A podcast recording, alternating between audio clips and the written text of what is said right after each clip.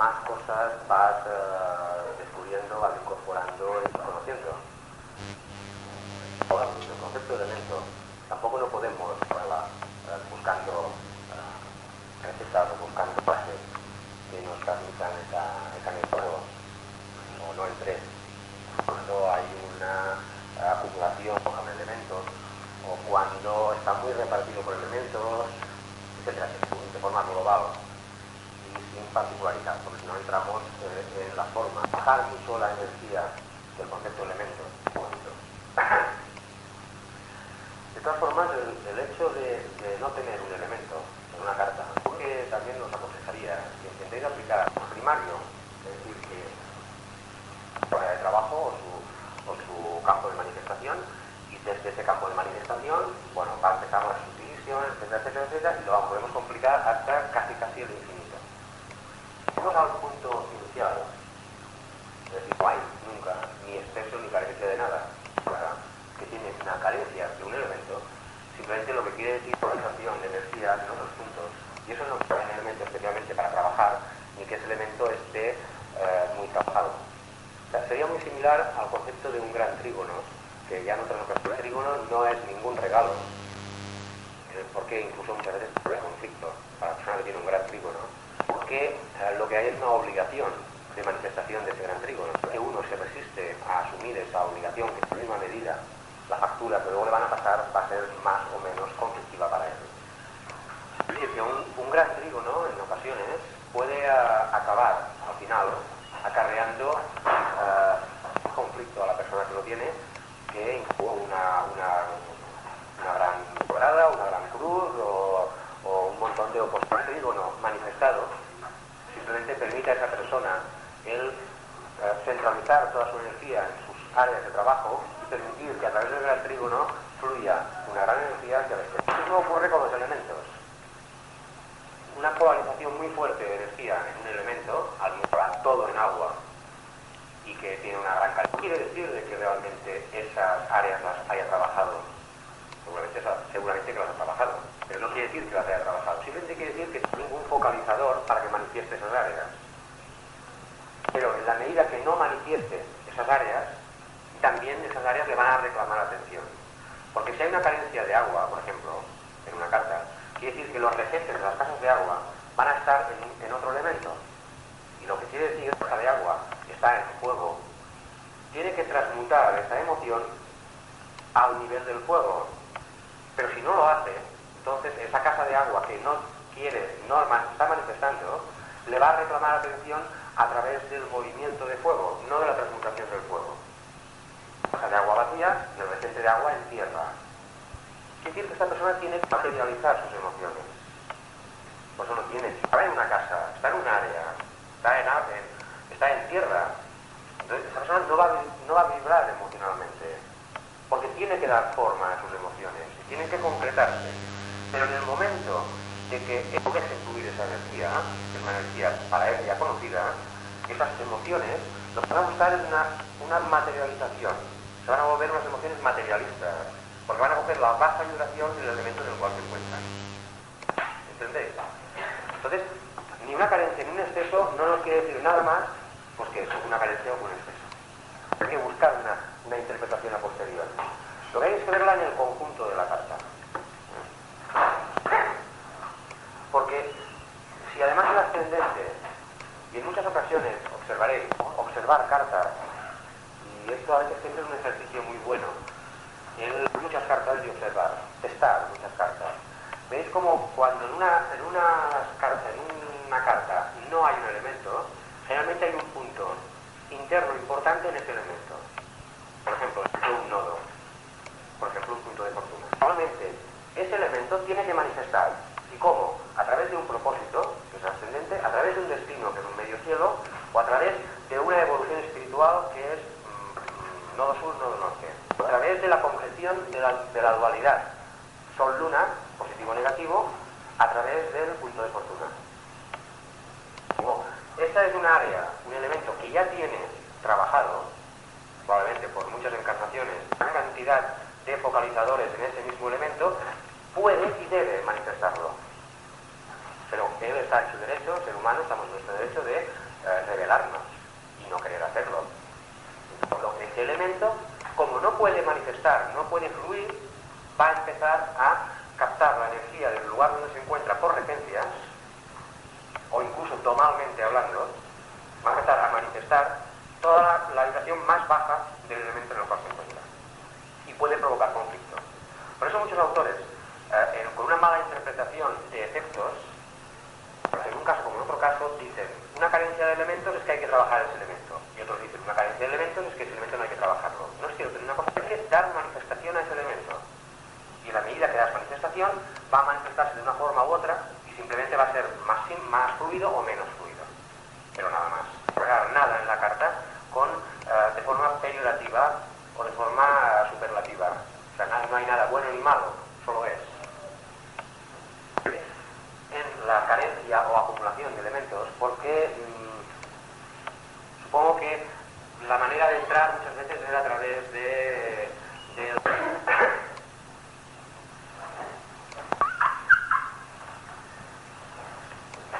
para para terminar con el tema de los elementos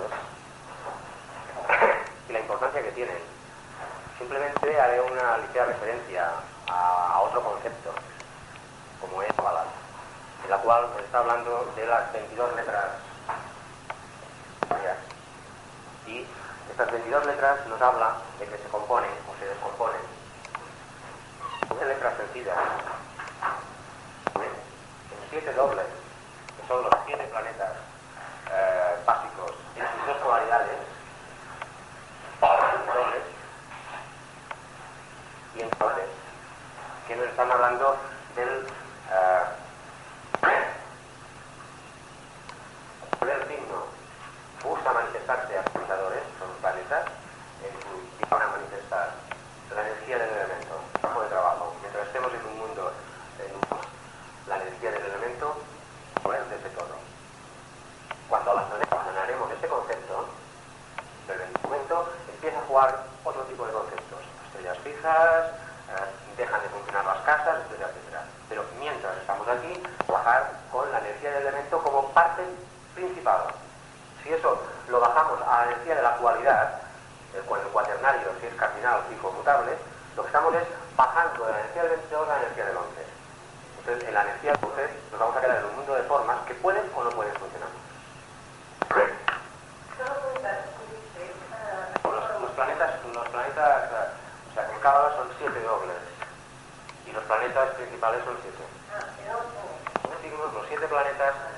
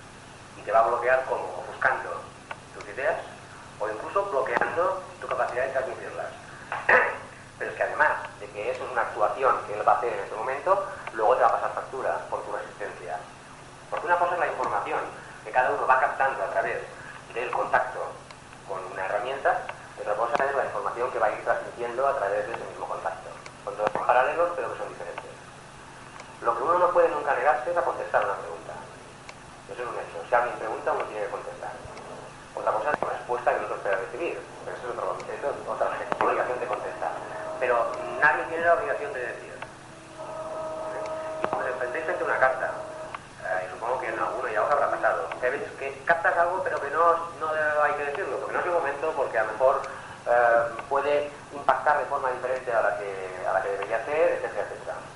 Entonces simplemente uno ahí, bueno, debemos seguir y cuándo debemos pararnos.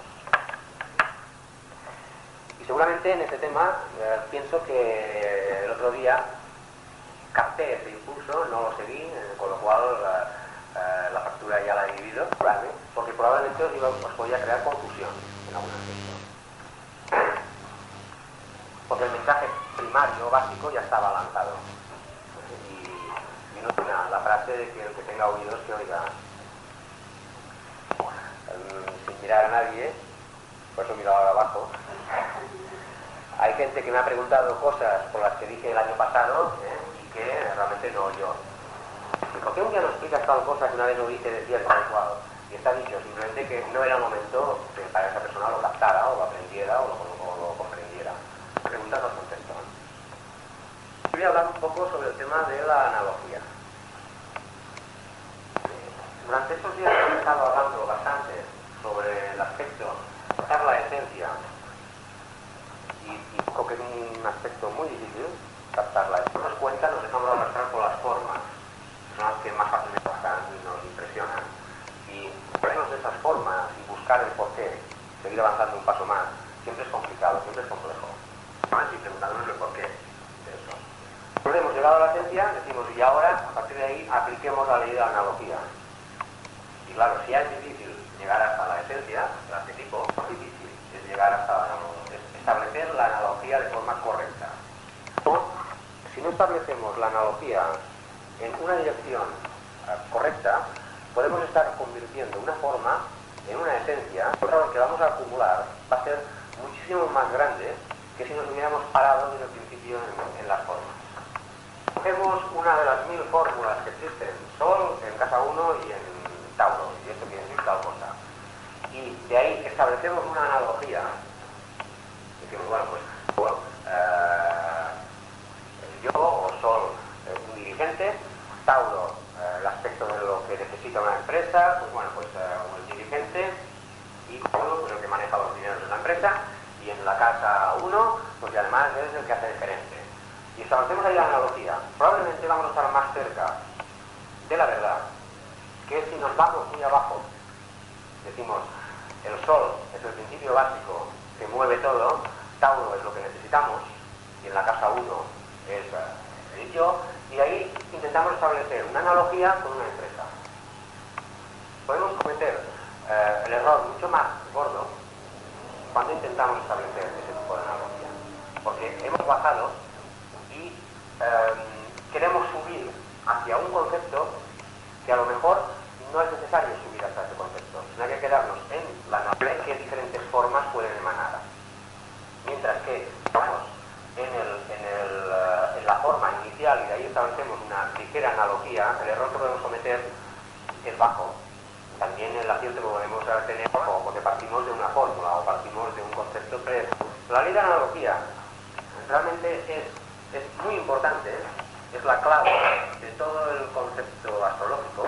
Luego, uh, también al mismo tiempo que, que es la clave, de lo que todo es igual, todo está equilibrado, yin y yang se equilibran. Es decir, que como es la clave, también es lo que más error puede cometer.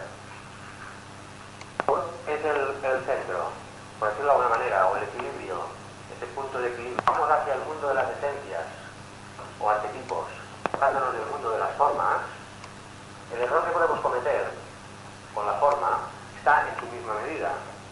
Pero si nos vamos muy cerca de ese arquetipo, el error que podemos cometer también está en la misma medida.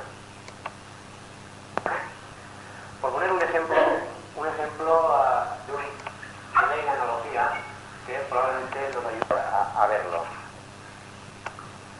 Una molécula humano está compuesta por un átomo y está compuesta, esto es alrededor de ese átomo, manteniendo unos equilibrios de distancia, etcétera, etcétera. Y una, a través de una serie de equilibrios alrededor de ese Sol. Hay una analogía muy clara entre una molécula y un sistema. El hombre captó este concepto a través de telescopios. Captar este otro concepto porque no tenía los medios para tenía los medios para subir hacia arriba, no tenía los medios para bajar hacia abajo. Y antes el hombre vio que algunos los quemaron, giraba alrededor del Sol y que a su alrededor había planetas, etcétera, etcétera, muchísimo antes de ver que el cuerpo humano estaba formado por un concepto muy parecido para verlo. Hoy en día, con los medios que hay, se ha visto claramente que esto era así y que hay una analogía y una ley de equilibrio tremenda en un cuerpo humano. Podríamos decir que hombre está compuesto medio de nada, simplemente es un hecho. Podemos decir que por eso, probando la distancia de tamaño, es exactamente igual. Pero que no podemos decir que un hombre está compuesto por universos. Podemos decirlo, pero siempre y cuando tengamos muy claro que es una analogía. Porque un universo no cabe en un hombre. Después estableciendo una, una forma, un hombre no está compuesto por universos. Si utilizamos un arquetipo, podemos decir que un hombre forma parte del universo y está en analogía con este universo. Y dentro de él es un universo, pero es una analogía. Y eso hay que tener cuidado. ¿Entendéis la diferencia? La, analogía, la analogía de que como es arriba es abajo, como es abajo es arriba, es cierta. La analogía está en el mundo de un arquetipo. Arriba, el universo, es abajo, una molécula. Como es abajo, una molécula, es arriba, un universo. Podemos establecer esta analogía. Y si hubieran hecho mucho más caso a la ley de analogía, muchos avances científicos, simplemente estableciendo esta analogía, hubieran avanzado mucho más, hubieran ido más rápido, mucho mejor lo que pasaba en el interior. Pero lo que no se puede establecer es un paralelismo, que es muy diferente. Eso, con sus dimensiones, una molécula es una molécula con sus dimensiones. Y probablemente sea cierto que en una molécula del hombre, igual es cierto que hay un universo dentro, pero ese universo está habitado por partes de esa unidad. Y a lo mejor, quien dice que el universo en el cual estamos nosotros no está metido en, en la uña del dedo pequeño de un señor de otro concepto, no lo sabemos. Pero no podemos establecer un paralelismo, sí una analogía. Eso es muy diferente. Trabajamos con la ley de la analogía, pero la mayoría de las veces, cuando venga alguien interpretar, está trabajando con la ley del paralelismo, que eso es muy grave. ¿Cuánto establece, o sea, cómo uno puede captar que establece la ley de la analogía y que establece la ley del paralelismo? Porque generalmente la ley de la analogía va a buscar el arquetipo y establece una establece qué similitudes hay con otro arquetipo. Y de ahí busca esa similitud, establecer un nexo de unión. La ley del paralelismo lo que hace es buscar una forma y, y establece cómo se parece a otra forma.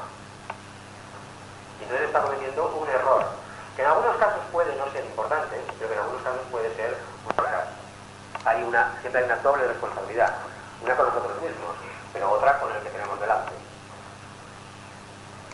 Tercera con el todo, pero ese ya sería otro tema diferente.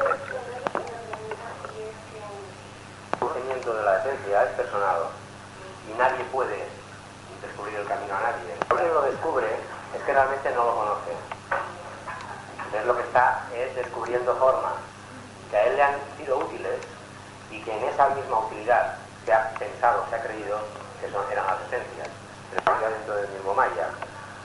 Porque el camino del conocimiento simplemente, eh, eh, todo esto, eh, la la analogía a las famosas leyes del O arriba como arriba abajo, pero a veces nos olvidamos de una mucho más simple, que estaba en el, en el templo de Delfos, que decía ti mismo y conocerás al universo de los dioses.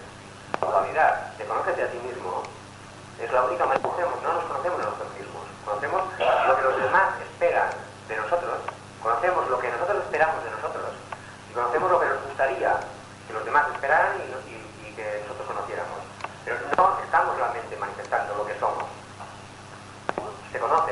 el fondo, no es que esté conociendo a él. Eso es mentira, porque no, no de ser parte de esas formas. Formamos parte de ese maya. Lo que está haciendo es, captar la esencia del yo superior. Y en esa medida que compasas y conoces a ese yo superior, ¿cómo se capta? Pues eso, eso sí que es un camino absolutamente personal, porque todas las vías son válidas y ninguna es la única. Si alguien tuviera la forma aunque algunos lo de tenerla y te venden la iniciación por correo, si tuviera la fórmula, eh, seguramente quiere decir que esa fórmula en el mismo momento que la tuviera dejaría de ser válida. No puede permitir que se convierta en forma. Pudiéramos captarla, dejaría de ser del todo. En la, en la medida que ese todo es, incaptable a través de una forma, en esa misma medida, estableciendo la, la ley que antes, antes ponía de polos opuestos, en esa misma medida de que no es percibible, en esa misma medida es más fácil percibirlo, en esa misma medida está más lejos de su percepción. Por eso, justamente el que está en el camino de búsqueda, ahora no puede aceptar que ha captado el todo, sino lo que tiene es que aprender a vivir con la duda de que no lo ha captado. Puede dudar de captarlo, pero tiene que aprender a vivir con la duda. Porque si lo capta, quiere decir que está muy lejos. No hay nunca medida para esas cosas. La medida analogía, de alguna forma, nos acerca a esa posibilidad.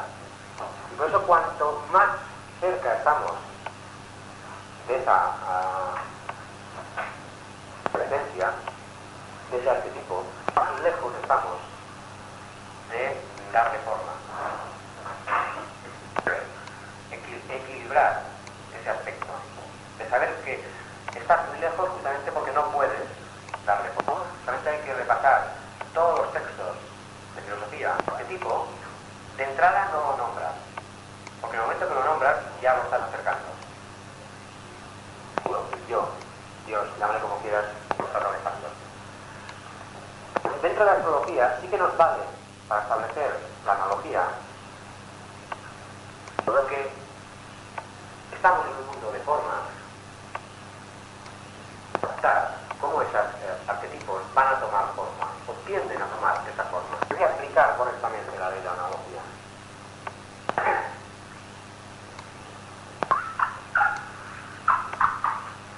Por ejemplo, una, una analogía que el otro día se me ocurría pensando sobre este hombre y vamos a empezar a darle eh, derivaciones de este arquetipo, hombre. Y esto es cierto y es un vegetal, por tanto es un animal. Además uh, de que un animal es racional. y además dentro del concepto animal, pues es un mamífero. Estamos haciendo simplemente conceptos absolutamente ciertos de una esencia, de un arquetipo que es hombre. Pongamos otro, perro. Luego podemos también volver a decir que es un animal. Y es cierto. podemos decir que es doméstico. Podríamos aplicarlo, porque hay muchos perros domésticos, aunque también hay perros. Podríamos también colocar que es... Uh, para complicarlo mucho más, que es lo que generalmente nos pasa en astrología, cogemos el concepto de mamífero, también, no es un mineral, y decimos que tiene la sangre caliente. Cuando establecemos la ley de analogía y cruzamos inadecuadamente sus conceptos. Si los cruzamos adecuadamente, podemos decir que un hombre mamífero es un animal, cogiendo el dentro de hombre, y podemos decir que es racional, y también sería cierto hasta cierto punto, que no todos los mamíferos son racionales, aunque sí todos los racionales son mamíferos. Fijaros que aquí ya podemos estar cerca de cometer el primer error. Si el cruce es de abajo hacia arriba, podemos cometer un error. Todos los mamíferos son racionales. Todos los racionales sí son mamíferos. Podríamos entonces decir, bueno, aquí hay un animal y es un mamífero, aquí también hay un animal, también es mamífero. Bueno, pues el hombre es un animal mamífero doméstico. Algunos sí, pero no es cierto. Porque no es este concepto ni a la inversa. El perro es un animal mamífero racional, tampoco es cierto. Y bueno, fijaros como dentro del mismo arquetipo estamos utilizando dos subarquetipos iguales. Y si no nos damos cuenta del tercero que estamos cruzando, nos puede despistar el que un perro sí que es un animal y además que sí que es un mamífero. Y entonces damos por sentado que también es racional. O a la inversa. Entonces, ¿qué diferencia en el momento de cruzar? Sobre todo porque en astrología, y últimamente se ha puesto muy de moda, además, o sea, bueno, a mí me parece que está muy bien siempre y cuando sepamos que corremos este riesgo, que es el coger y decir, eh, sol, y empieza por decirte el yo, el mando, el hombre, eh, el rey, la vitalidad, no sé qué, que pone 50 cosas. El principio, el comienzo de la energía, la actividad, no sé qué, te pone otros 15 conceptos. Ahora, eh, dos. Lo que necesito, los valores y no sé qué. Entonces dice, un sol en Aries en casa 2. Pues coges algo de aquí, lo juntas con algo de aquí, con algo de arriba, lo tienes. Pero cuidado, porque no estás cometiendo este tipo de errores. Es válido, igual que era válido aquí, siempre y cuando tengamos muy claro qué es lo que está por encima y qué es lo que está por debajo. ¿Y qué es lo que está por encima? Primero de todo, decíamos, el planeta. La casa ni la nombrábamos. siempre estos niveles de interpretación, y ese es siempre fallo de los programas informáticos, que lo que hacen es esto, simplemente hacen un cruzamiento y sacan unas conclusiones, es de que pueden poner los elementos, no sé por qué, que además es lo más similar el cuaternario, y luego bajar a la domesticación, las casas, pues lo más simple es coger los signos, los planetas, ponen 10, y algunos programas ya ponen 15, 18, y meten para porque cuanto más metas mejor, más cosas a cruzar, más errores, y abajo las casas, porque hay que darle manifestación. Pero podemos estar cometiendo, en el momento de cruzar, hombre, animal, de sangre caliente. Y a veces cuando hacemos un tipo de interpretación estableciendo la ley de analogía y lo decimos en voz alta, hasta nos suena bien. Porque si ahora yo dijera un hombre, animal, doméstico, de sangre caliente, pues claro, como dentro del concepto hombre lo tenemos ya muy conocido, animal suena, y sí, es cierto, es un animal, eh, racional, también nos sonaría, sangre caliente, es cierto, y mamífero también es cierto, y doméstico, pues diríamos herramienta este último aspecto, que si realmente está cambiando totalmente el sentido, em, no nos daríamos cuenta que se nos ha colado la analogía. Pues además podríamos entonces meter, porque hasta aquí nos hemos movido en animales, pero podríamos meter, por ejemplo, aquí un águila, con lo cual es un ave salvaje, doméstica, por ejemplo, un ave cautiverio,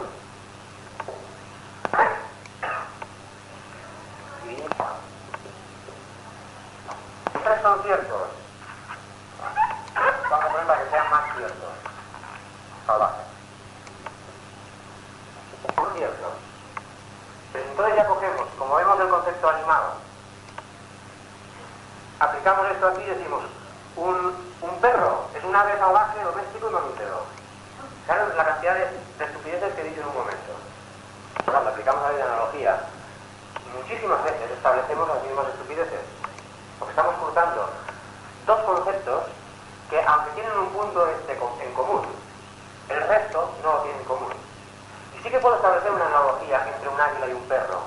¿Y cuál es la analogía? Que los dos son animales. ¿Y cuál es la analogía?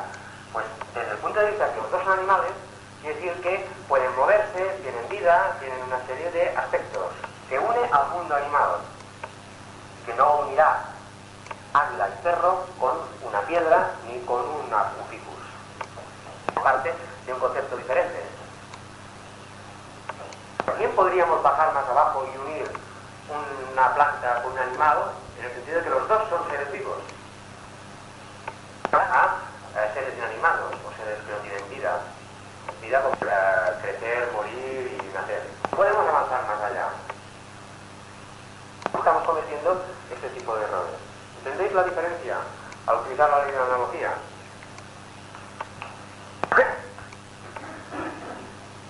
Cuando es que cometemos más errores al aplicar la ley de analogía?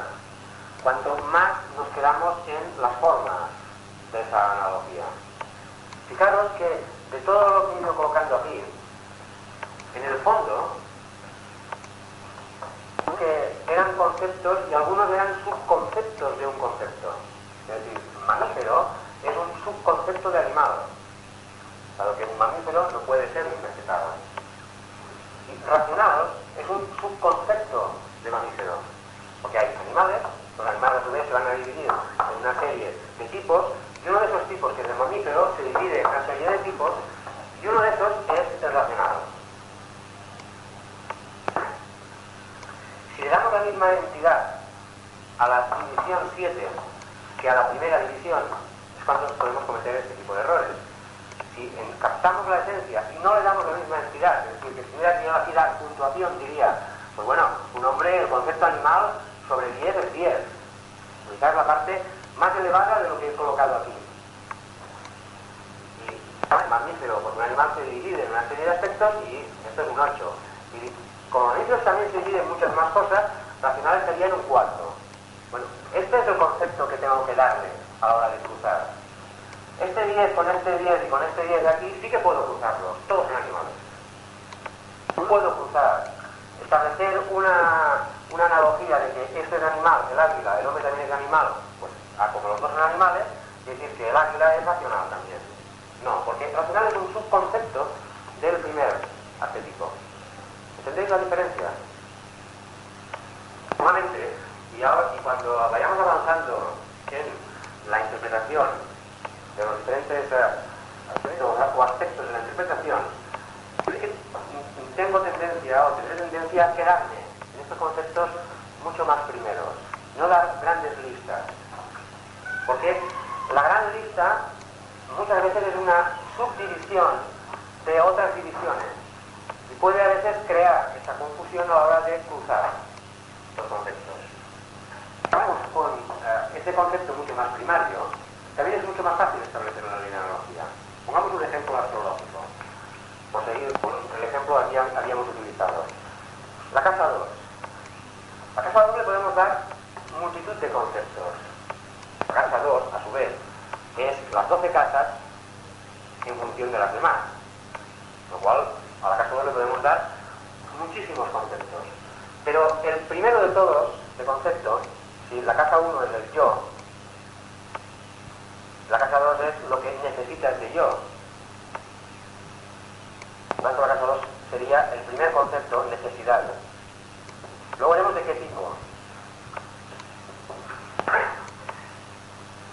Eh, si me quedo con el concepto necesidades de esa casa 2 y lo cruzo con el sol, y en el sol le doy el concepto del yo, primero, yo en minúsculas, en minúsculas, ¿qué necesidades tiene la casa 2? Pues el yo en minúsculas, la primera necesidad es comer. Casa 2, sí que es cierto que es la alimentación, es la comida y todo eso, el yo pequeñito. Pero si este yo pequeñito lo subo a este yo, la casa 2 son las necesidades de este yo más grande. ¿Qué necesidades tiene ese yo más grande? Los valores. He cambiado el concepto porque me sigo quedando con las necesidades, que es el concepto primario. Y me voy a ver cómo aplico esas necesidades a, el otro concepto primario. Pero si aquí a este yo, que es el espíritu, le pongo el concepto de comer, el espíritu no come. No puedo establecer esa analogía. Y la establecemos muchas veces. ¿eh? Estamos dando valores a las cartas, a los planetas y a los signos, que no se corresponde con el punto de partida inicial, y lo cruzamos con otro punto de llegada que no tiene nada que ver.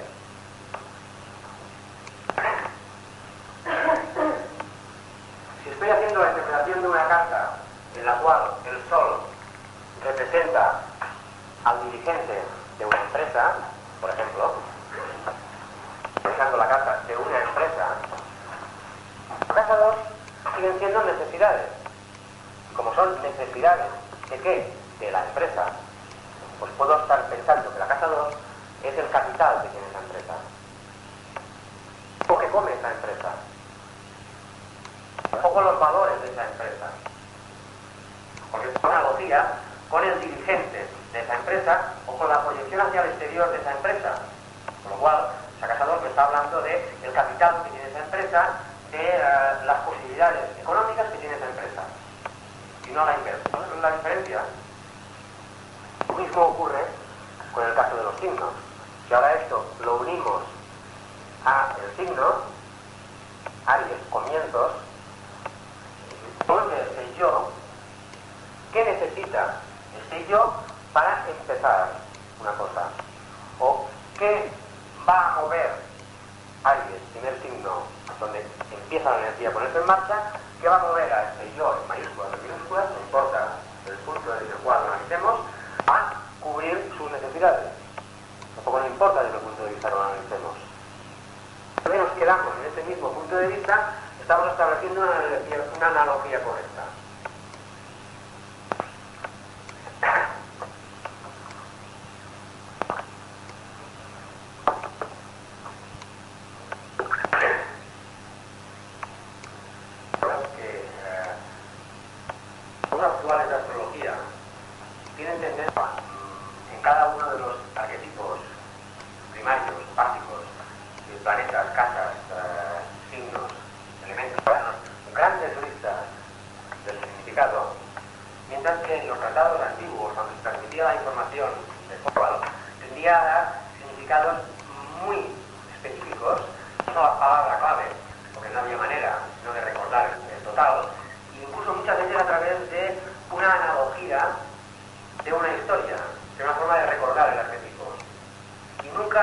un mundo de formas inmenso.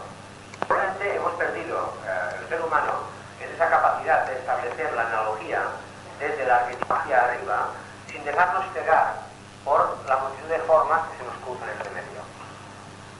Estamos recuperando esa capacidad, también sin darnos cuenta de lo que a priori parece de un montón de formas,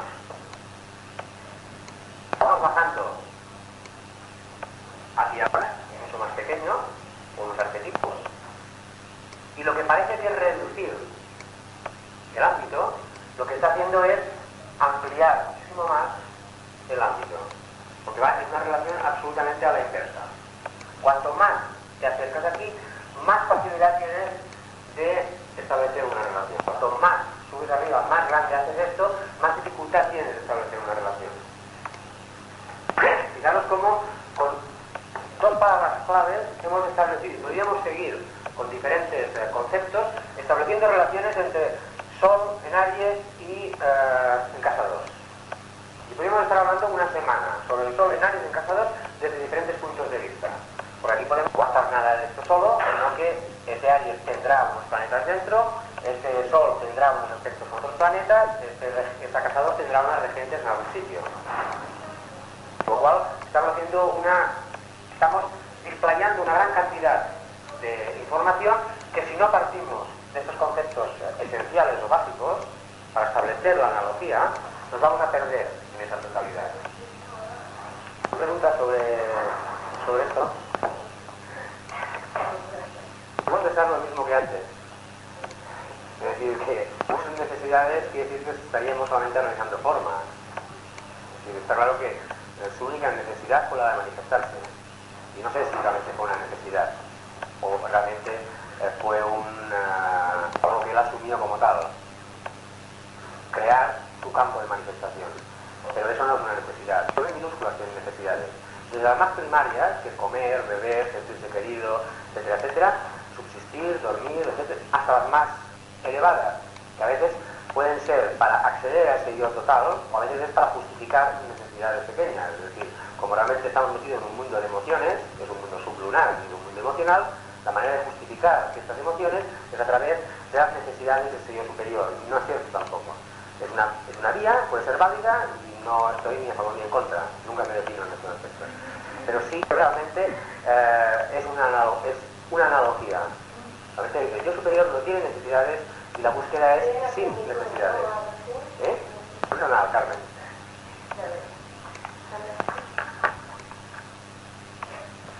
De estas cosas, como en las cosas importantes en astrología, no lo digo porque ya lo haya vivido, sino porque lo he leído, cuando realmente eh, deseas saber una cosa, no te la dicen, y cuando eh, no lo deseas, te la dicen porque ya la sabes. Que tampoco tiene sentido, porque no importa si te la dicen como se te la dicen. Y eso es una ley, porque en la medida que uno desea, también está cortando el camino a ese conocimiento. Porque una cosa es aspiración y otra cosa es deseo. Y es que deseo es de un chakra muy bajo, la aspiración es de un chakra muy alto. Y la aspiración nunca tiene forma, pero siempre tiene forma, porque arrastra todos los pequeños deseos que hay a su alrededor. Necesidades, etcétera. Y el yo superior ni desea, ni tiene necesidades, ni tiene nada. Simplemente es. Mientras que los tíos pequeñitos estamos. Y ese concepto que en castellano es muy diferenciado, aunque en inglés todo es to be, y ahí no diferencian, pero en castellano son muy diferentes el verbo ser y el verbo estar. Aunque es el mismo ser o estar, no es ser o estar, es ser y o estar. Porque no es lo mismo ser algo que estar siendo algo. Son dos conceptos muy diferentes. Es la, la barrera que diferencia es estar polarizado en trascendente o intentar ser la energía de la carta. Entonces no hay ascendentes, no hay planetas, no hay nada. Solamente es.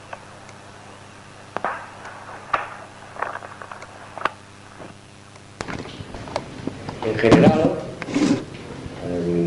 raro es el tratado de astrología o raro, es el astrólogo que en un momento u otro no haga referencia al eje nodal como una parte importante de la, de la interpretación.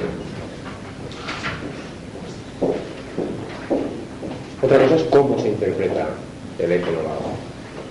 Y ahí ya entraríamos en un aspecto de profundidad sobre la carta, que sin entrar en el detalle de lo que quiere significar en cada eje, en cada área, y si no solamente por signos, sino por casa, e incluso qué quiere decir el equilibrio o el planteamiento de conseguir el equilibrio entre los, los dos eh, puntos del eje, el eje nodal, nodo norte y nodo sur, sí que quería, antes de entrar en todos esos aspectos, que lo haremos más adelante cuando entremos más a fondo en la carta, es mm, hablar un poco sobre el, sobre el eje nodal, dado que para mí es un aspecto muy importante a la hora de captar la esencia de una carta.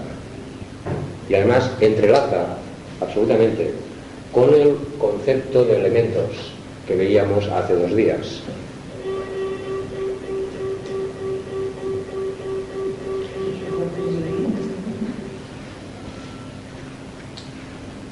Técnicamente hablando, el eje nodal, todos estamos acostumbrados a ver símbolo pero puntual, es muy lento. Podríamos mm, incluirlo dentro de los planetas o dentro de, los ciclos de la carta, de los lentos, de los semilentos, mm, porque tarda alrededor de 19 años y medio o 20 años en completar su ciclo. Entonces podríamos decir de que el eje nodal, ah, cuando aparece en un signo, está englobando a un conjunto de gente. Y a diferencia de los planetas personales, ah, Sol, Luna, ah, Venus, Mercurio, Marte, aunque su ciclo es un poco más largo, que claramente diferencian a la persona, porque están en un signo, están en una casa, están en un área. A partir de ahí, en la medida que el ciclo se va alargando, también va afectando en menor medida a, la persona de forma individual, dado que, mm, si cogemos al del ciclo más elevado, Plutón está tanto tiempo en un signo que engloba una generación. Luego, cómo ese planeta eh, conecte su energía a través de las casas y conecte su energía a través de los personales, va a diferenciarnos a cada uno de nosotros. Pero inicialmente, su concepto ah, esencial está englobando a un grupo de gente. El eje nodal, sin llegar a, esos niveles, estaría entre medio de Júpiter y Saturno, en cuanto a ciclo. El eje nodal, tomamos la eclíptica, o el camino aparente del solo. No un poco. Alrededor de la Tierra vemos que la Luna, girando a través de la Tierra, también forma una eclíptica. Y los puntos de cruce entre una y otra, es lo que denominamos nodo norte y nodo sur. La eclíptica origina el siguiente punto, que denominamos nodo sur. Por eso siempre nodo norte y nodo sur están opuestos en la carta. Si cogemos el zodíaco y trazamos sus ejes, veremos cómo se produce un hecho muy curioso y que eso debería darnos que pensar, que siempre está uniendo fuego con aire y agua con tierra. Y el eje nodal siempre estará o en, o en esta posibilidad o en esta posibilidad.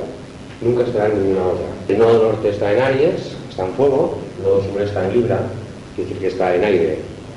El nodo norte está en Tauro, está en tierra, el nodo sur está en Escorpio, está en agua. Si el nodo norte está en Géminis, está en aire, el nodo sur está en Sagitario, está en fuego. El norte en cáncer, etcétera. Vemos que no hay otra posibilidad que estas dos combinaciones. Fuego, aire, agua, tierra. Si decimos que el eje nodal es el trabajo a realizar a través de conseguir el equilibrio entre ambas tendencias, la tendencia del nodo sur y la tendencia del nodo norte, vemos que el equilibrio siempre está, eh, el trabajo siempre está en equilibrar el elemento fuego con el elemento aire o el elemento agua con el elemento tierra. Y además, cuando situamos el eje nodal en una de estas posibilidades, vemos como rápidamente vamos a crear la cruz con la otra posibilidad. Luego podemos entrar en las matizaciones. Si el nodo sur está en Aries y es un fuego, el nodo, el nodo sur es igual, está en Aries y es un fuego cardinal, o si el nodo sur está en Leo, que es un fuego fijo, o si está en Sagitario, que es un fuego mutable. Lógicamente, el elemento contrario, el elemento a equilibrar, o sea, el elemento aire, en este caso de aquí es un aire cardinal, en este caso de aquí es un aire fijo, en otro caso, pero fijaros que también está uniendo, cuando hablamos de los elementos, hablé de la importancia de la posición del elemento frente al resto de los elementos, siempre está uniendo una cualidad de fuego con la misma cualidad de aire, una cualidad de agua con la misma cualidad de tierra. ¿Eh? Es decir, a diferencia de los aspectos en la carta, que hay veces en las cuales enfrentas un fuego, eh, un fuego cardinal con, un- con una tierra mutable, y ahí, claro, aparte del trabajo de síntesis entre el fuego cardinal, entre el fuego y la tierra, está el trabajo de la cualidad de un fuego cardinal, un fuego activo, con una tierra mutable, una tierra que busca su adaptación. Y ahí se establece, se puede llegar a establecer, en este caso sería un incucio lo que estaría aquí establecido, pero se puede llegar a establecer una renuncia por parte de un elemento en favor del otro. Porque el elemento fuego es mucho más fuerte, cardinal, frente a un elemento tierra que va a buscar cómo ah, equilibrar esa situación, cómo acoplarse a esa situación. Pero puede suceder casos contrarios,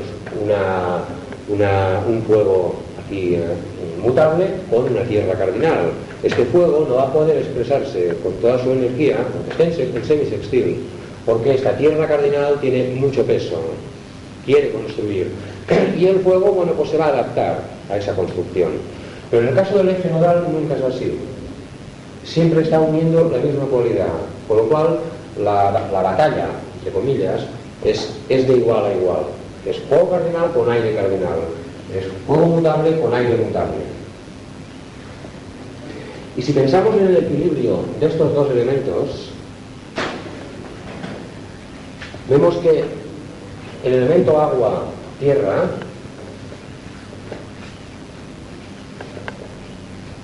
nos está sugiriendo el concepto de crear. Mientras que el elemento fuego pues está sugiriendo el concepto de trascender. En una carta, viendo el eje nodal, si va uniendo elementos fuego-aire, vemos que la carta de por sí trae una trascendencia de creación. Mientras que la misma carta, con un eje que va de agua a tierra, viene una carta para, eh, perdón, al revés, agua-tierra para creación, fuego-aire para trascender una serie de conceptos. Y si vemos que el eje o los puntos de crisis de cualquier oposición, que una oposición es un espejo frente al otro, nos está hablando de dos puntos donde se van a producir las crisis de acoplamiento, vemos como en el caso del eje agua-tierra, que es una creación, hay que crear esa transmutación, esa trascendencia. Mientras que a la inversa, cuando va a trascender, hay que trascender lo que ya está creado. Y esta diferencia de conceptos nos puede ayudar a entender en una carta qué nos intenta transmitir el eje nodal como esencia.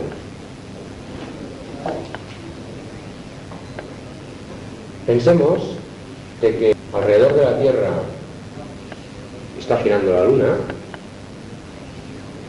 aunque esto sería un tema discutible astronómicamente hablando, porque no es cierto, pero bien, ¿nos vale a nivel simbólico que la Luna gire alrededor de la Tierra? Y la Luna, que es el mundo de las formas, nos está hablando, el famoso círculo no se pasa, que nos hablan eh, esotéricamente hablando los maestros, o el área de manifestación donde tiene que trabajar el ser humano encarnado en un mundo sublunar. Antes de trascender ese aspecto de las formas, que es el mundo de la luna, pasamos a la siguiente área o siguiente ámbito, que es el ámbito solar. Y allí ya entraríamos en contacto con el siguiente círculo o un círculo ya del yo con mayúsculas. Entonces aquí estamos limitados al yo, aquí accedemos al yo. Y lo único que une la Tierra con esta área de aquí con esta área de aquí es justamente el círculo nodal. Podríamos decir que este ámbito solar, aquí tendríamos el eje nodal, este es el canal de comunicación, aquí tendríamos el mundo sublunar y aquí estamos nosotros inversos, en este mundo sublunar. Lo único que nos comunica con el mundo solar es el eje nodal.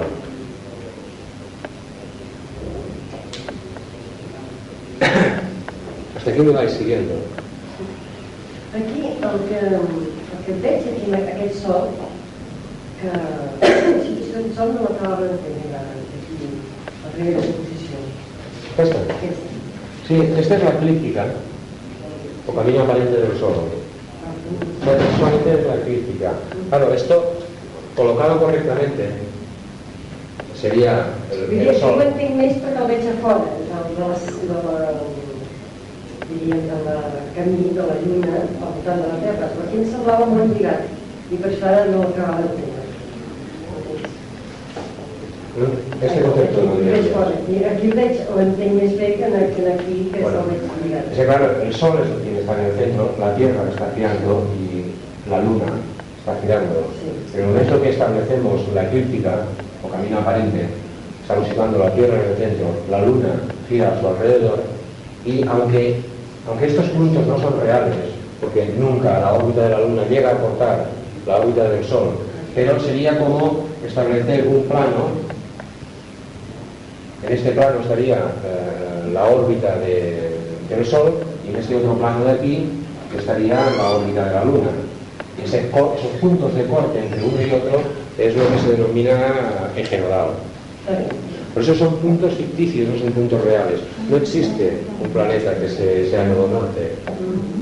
Son puntos ficticios, pero que nos hablan de un concepto, o nos transmiten un concepto. Enrique, astronómicamente, ¿cómo utilizan este lado? ¿Para qué lo utilizan? Perdona, perdona. Astronómicamente, Sí. no astrológicamente, astronómicamente, ¿cómo- ¿para qué lo utilizan? Astronómicamente el, eje nodal no se utiliza. Yo lo miro en el diccionario y viene como un nodo y hace la eclíptica y tal. Pero Sí, o sea- pregunto para qué lo utilizan. Ast- Astronómicamente un nodo es el corte de una trayectoria con otra trayectoria. Pero una trayectoria ficticia, ¿no? No, simplemente es una trayectoria. Lo que pasa es que, porque tampoco no es real que aquí tengamos las estrellas correspondientes a Aries. ¿Eh? Es decir, están aquí, pero están a, a millones de años luz. Entonces, simplemente las colocamos aquí como proyección. Igual que la eclíptica eh, nunca llega la trayectoria de la Luna a cortar la eclíptica por lógica, porque si va por dentro no puede cortar la trayectoria del, del Sol. Lo que ocurre es de que proyectas hacia el exterior esta, esta trayectoria. Eso quiere decir que solamente se han estudiado los nodos de la Luna, o los conocidos o los nodos de la Luna, pero podemos establecer nodos de cualquier planeta. Marte tiene nodos, Venus tiene nodos, Mercurio tiene nodos, todos los planetas tienen nodos y cada uno nos daría una información también. Lo que ocurre es de que los nodos de la red, dado que la, transmisión de muchos de conocimientos nos han llegado desde, desde Occidente, desde Oriente, y el, eje nodal está una relación muy directa con la cabeza de la cola del dragón, con toda una serie de simbologías que justamente hablaban de este corte de la luna y esta entrada del, ser humano en el mundo sublunar, en el mundo de las formas. Entonces, a la serpiente rajo después del batido de los océanos se le corta la cabeza y establece los dos ejes de la entrada mm, de- después del batido de los océanos, la entrada en el mundo sublunar. Esto eh, según el Mahabharata, pero cualquier filosofía está hablando justamente de ese corte de trayectorias entre el eje, entre la, órbita de la Luna y la órbita de la Tierra y establece una relación con eh, un canal energético.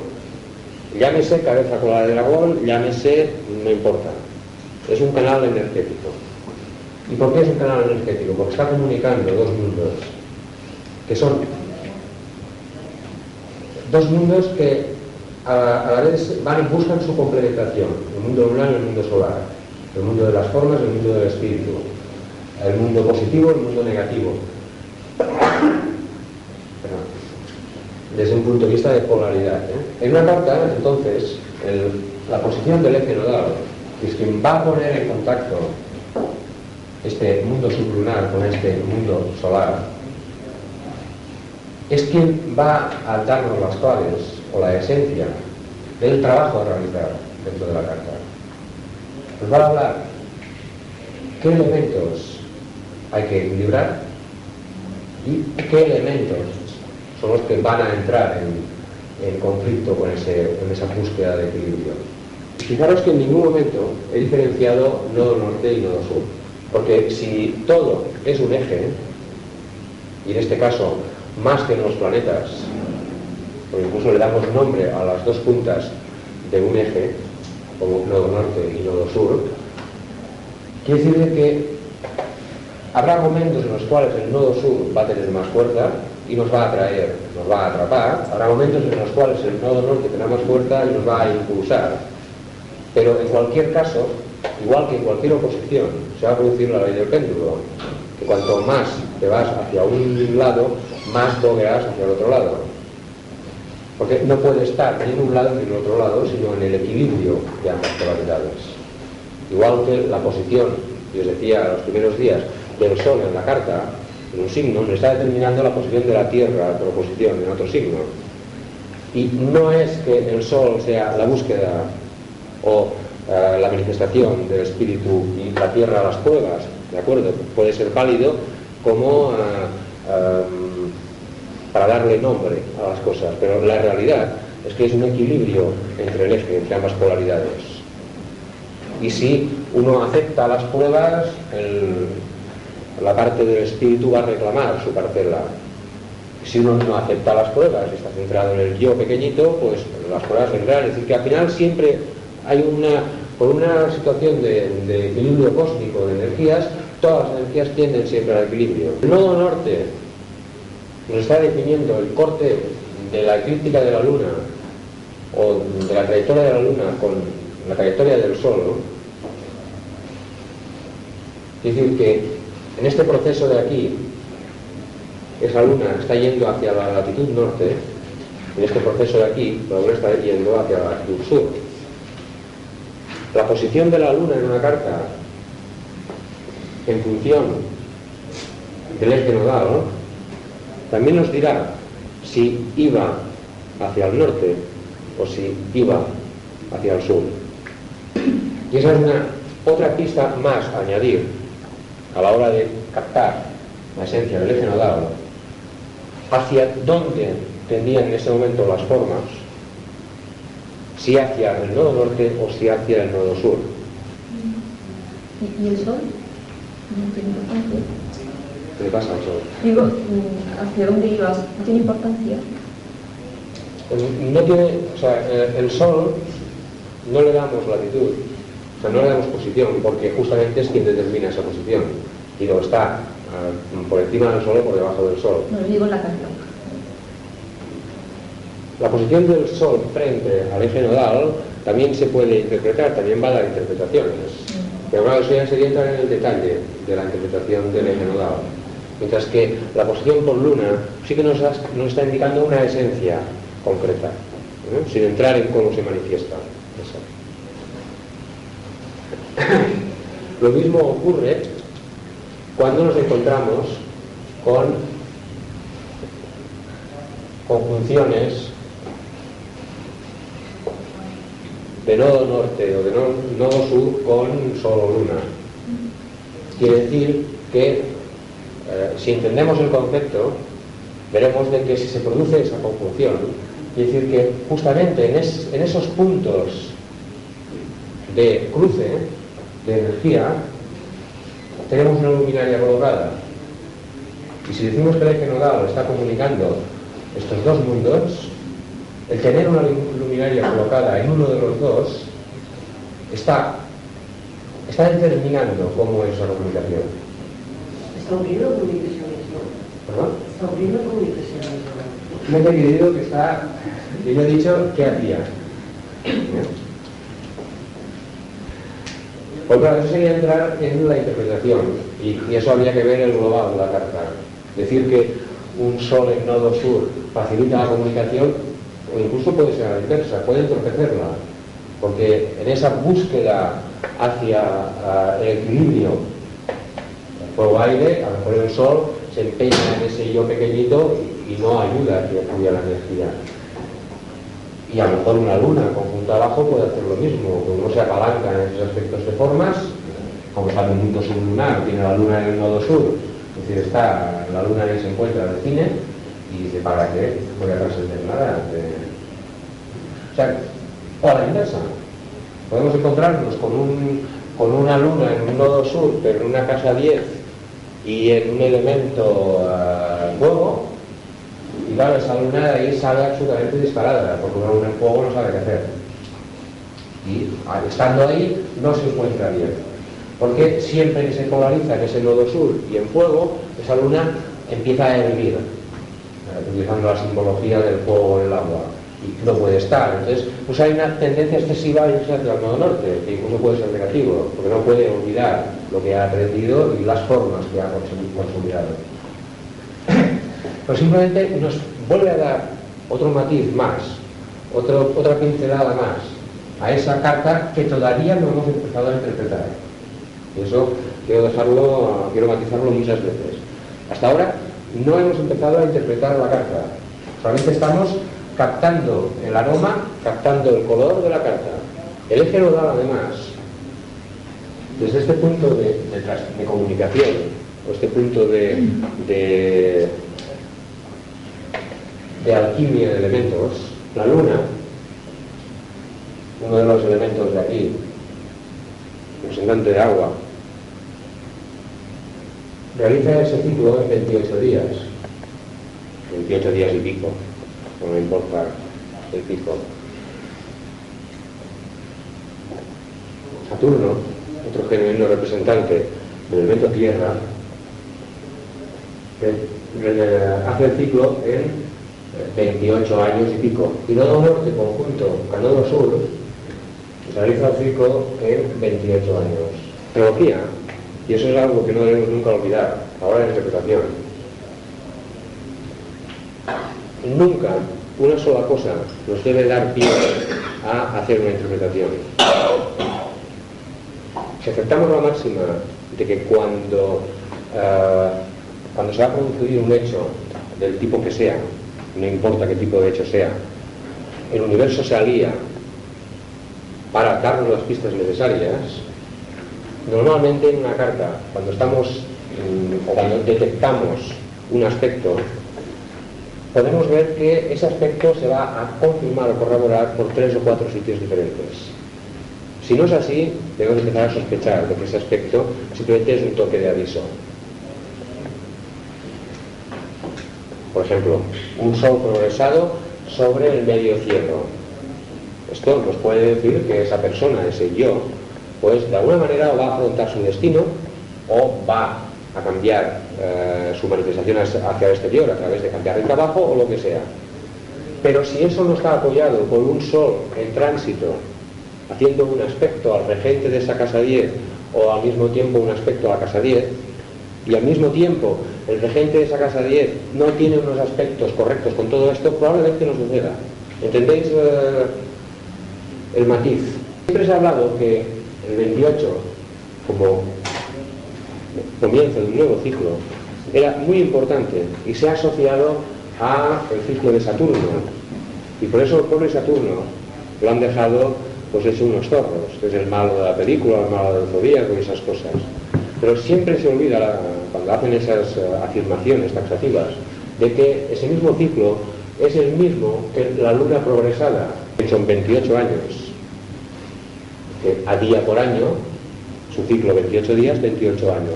Y al mismo tiempo es el ciclo del nodo norte que toca al nodo sur y alguna vez dice, bueno, ¿qué pasa? Has pasado un ciclo, eh, no has abierto este canal, con lo cual tengo aquí este nodo norte, se sitúa aquí encima del nodo sur y te pide explicaciones de lo que está sucediendo. Pero no solamente el nodo, es el nodo, es el retorno de la luna progresada y es el retorno de Saturno.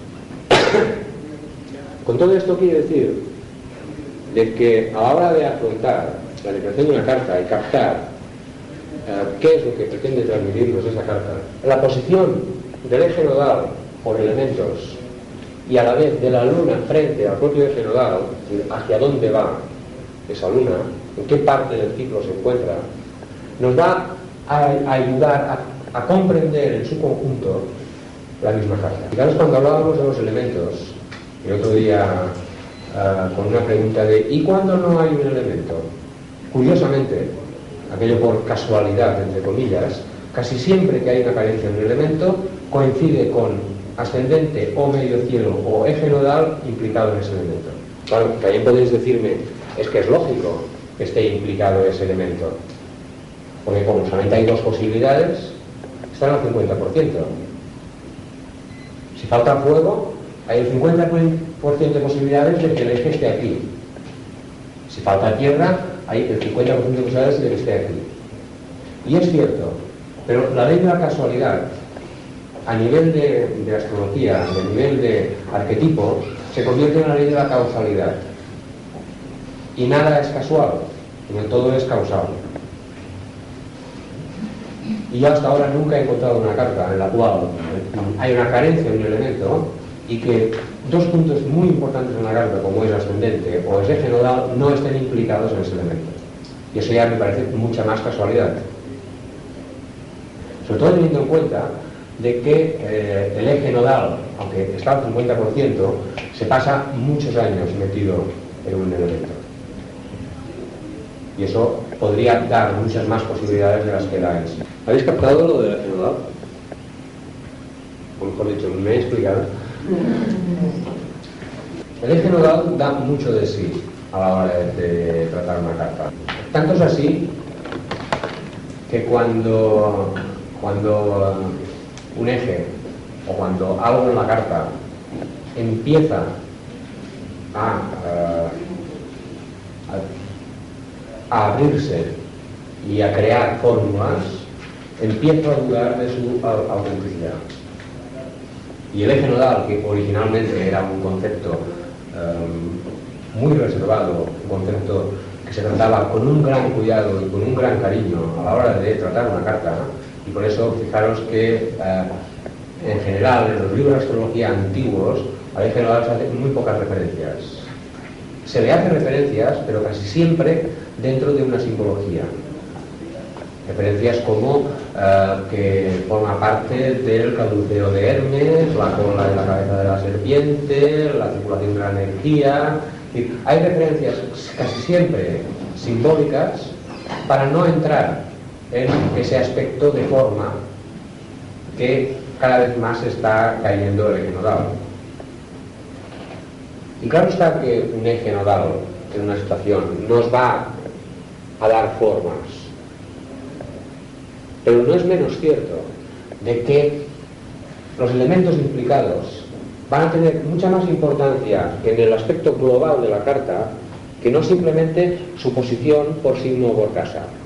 Por otro lado, si el eje nodal nos está hablando de un corte de eclíptica, es decir, que en ningún caso nos está, haciendo referencia a un corte de eh, domificación, hay que tener mucho cuidado, y en eso yo lo que sugiero es que cada uno de vosotros eh, experimente con eso y llegue a sus propias conclusiones, pero hay que tener mucho cuidado con ceder la regencia del eje nodal al regente de la casa en la cual se encuentra. Y muchas veces hay que ceder la regencia de la canalización de la energía del eje nodal al regente del signo donde se encuentra. Quiero decir. Sí. Supongamos que este nodo sur esté en cáncer y esté en la casa en la casa 4. Una casa 4 que empieza en Géminis. Mientras los planetas aquí en cáncer, aunque estarán manifestando la energía de cáncer, estarán a disposición de donde esté Mercurio como regente de esa área, a no ser que el planeta esté ya muy pegado a la siguiente cúspide y por ahí vaya a manifestar su energía, etcétera, etcétera, aunque esté en cuatro. Vamos por dónde va a manifestar su energía, pero siempre hay un dispositor de esas canalizaciones que es el regente de la casa. En este caso, Géminis es Mercurio. Pero el nodo está en cáncer. Por lo cual el dispositor de ese nodo no es nunca Mercurio, o casi nunca, o pocas veces, y sin embargo la luna tiene un papel muy importante. Lo mismo ocurriría si, esto, si este nodo estuviera en Tauro y la casa 2 empezara en Aries. El dispositor de ese nodo no sería Marte como, como regente de Aries, sino Venus. ¿eh? Y, el- y- no el Venus de Libra, sino el Venus de Tauro, quien estaría eh, rigiendo ese nodo. ¿Entendéis la diferencia?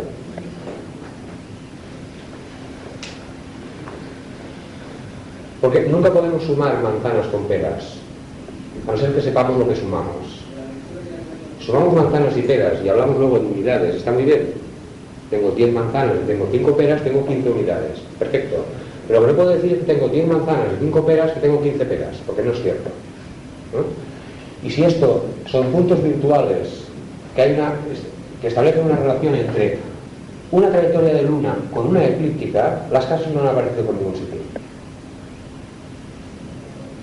Otra cosa es que luego esa energía que está ahí, que es ese canal que está ahí, tiene un área de manifestación. Y está claro que aquí pues, eh, estará en cuatro y eso nos va a dar cómo esta persona tiene que hacer el trabajo de transmutación agua-tierra a través de- del, del eje que busca ese equilibrio.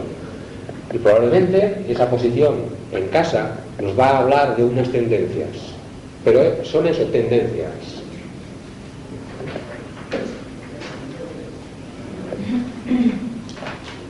Porque el signo en el cual se encuentra tiene mucho más peso que la casa con la cual se encuentra. Y aquí es un mal ejemplo, porque hemos situado una casa 4 en cáncer el nodo sur en cáncer y todo en cáncer.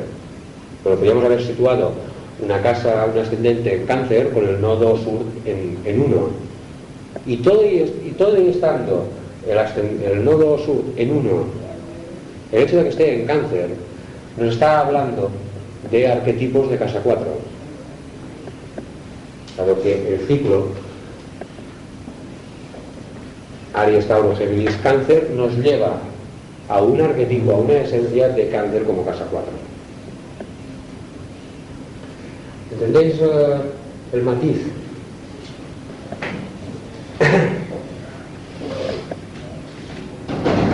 ya sé que es un matiz sutil, como todos los que últimamente estamos viendo.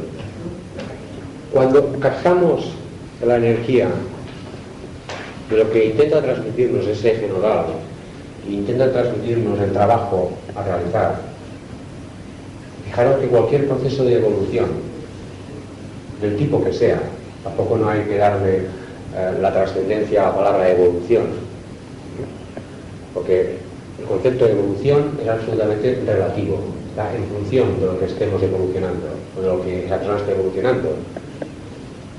Desde cualquier prisma, desde un punto de vista físico, desde un punto de vista emocional, desde un punto de vista mental, desde un punto de vista espiritual, público, no importa.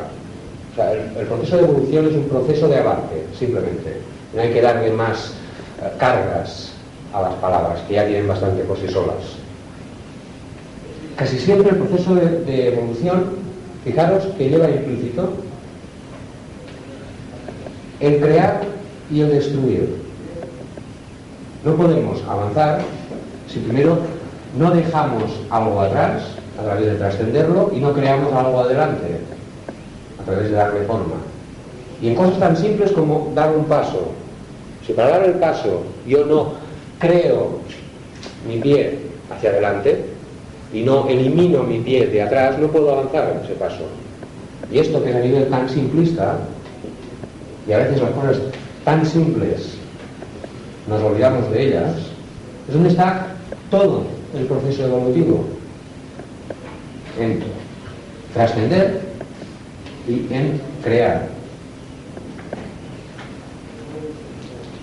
Y no importa dónde empieza y dónde acaba, porque todo vuelve al mismo punto. Este eje no puede funcionar si no ha equilibrado el otro eje.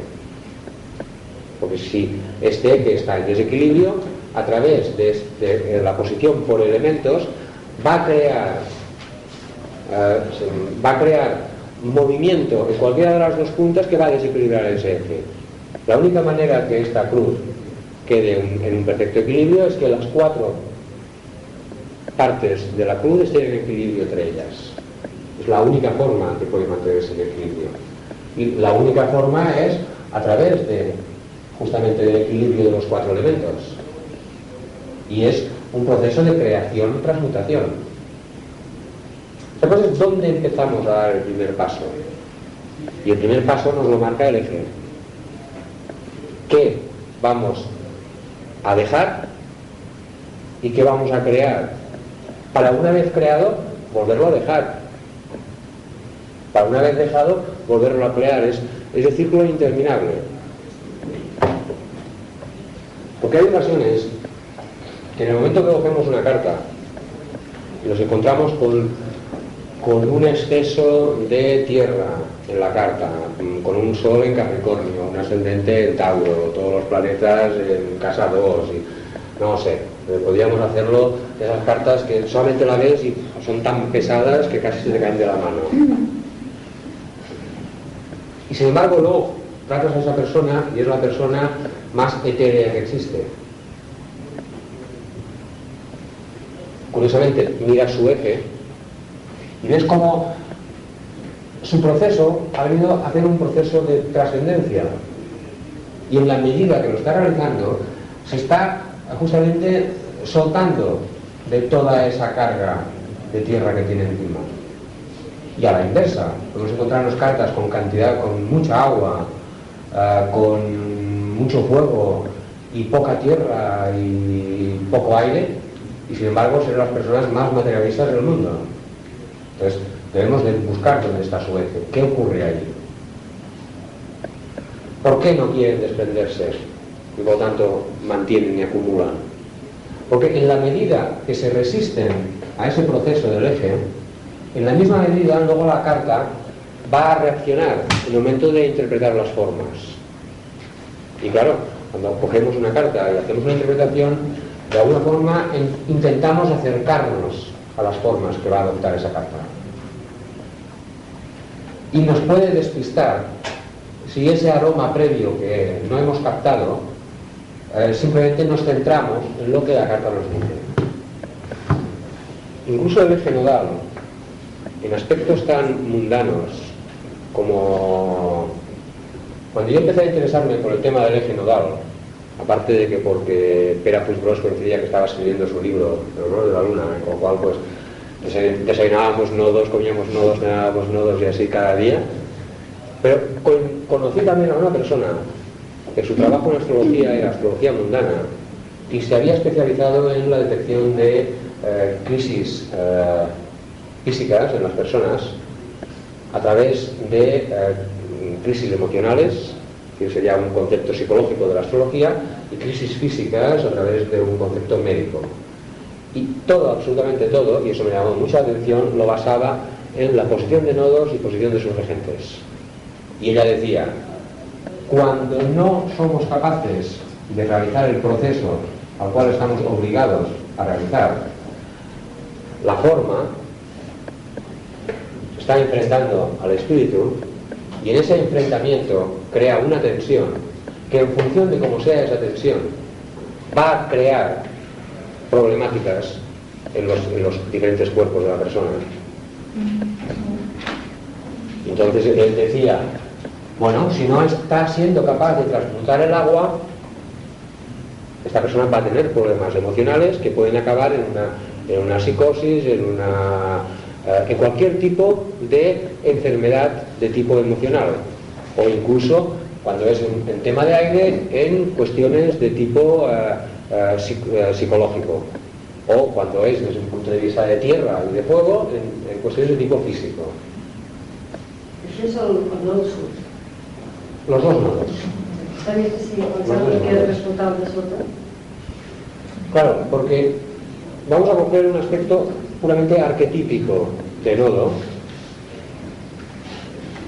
y, me gustaría que lo entendierais como tal, como arquetípico. un nodo sur en cáncer, un nodo norte en Capricornio.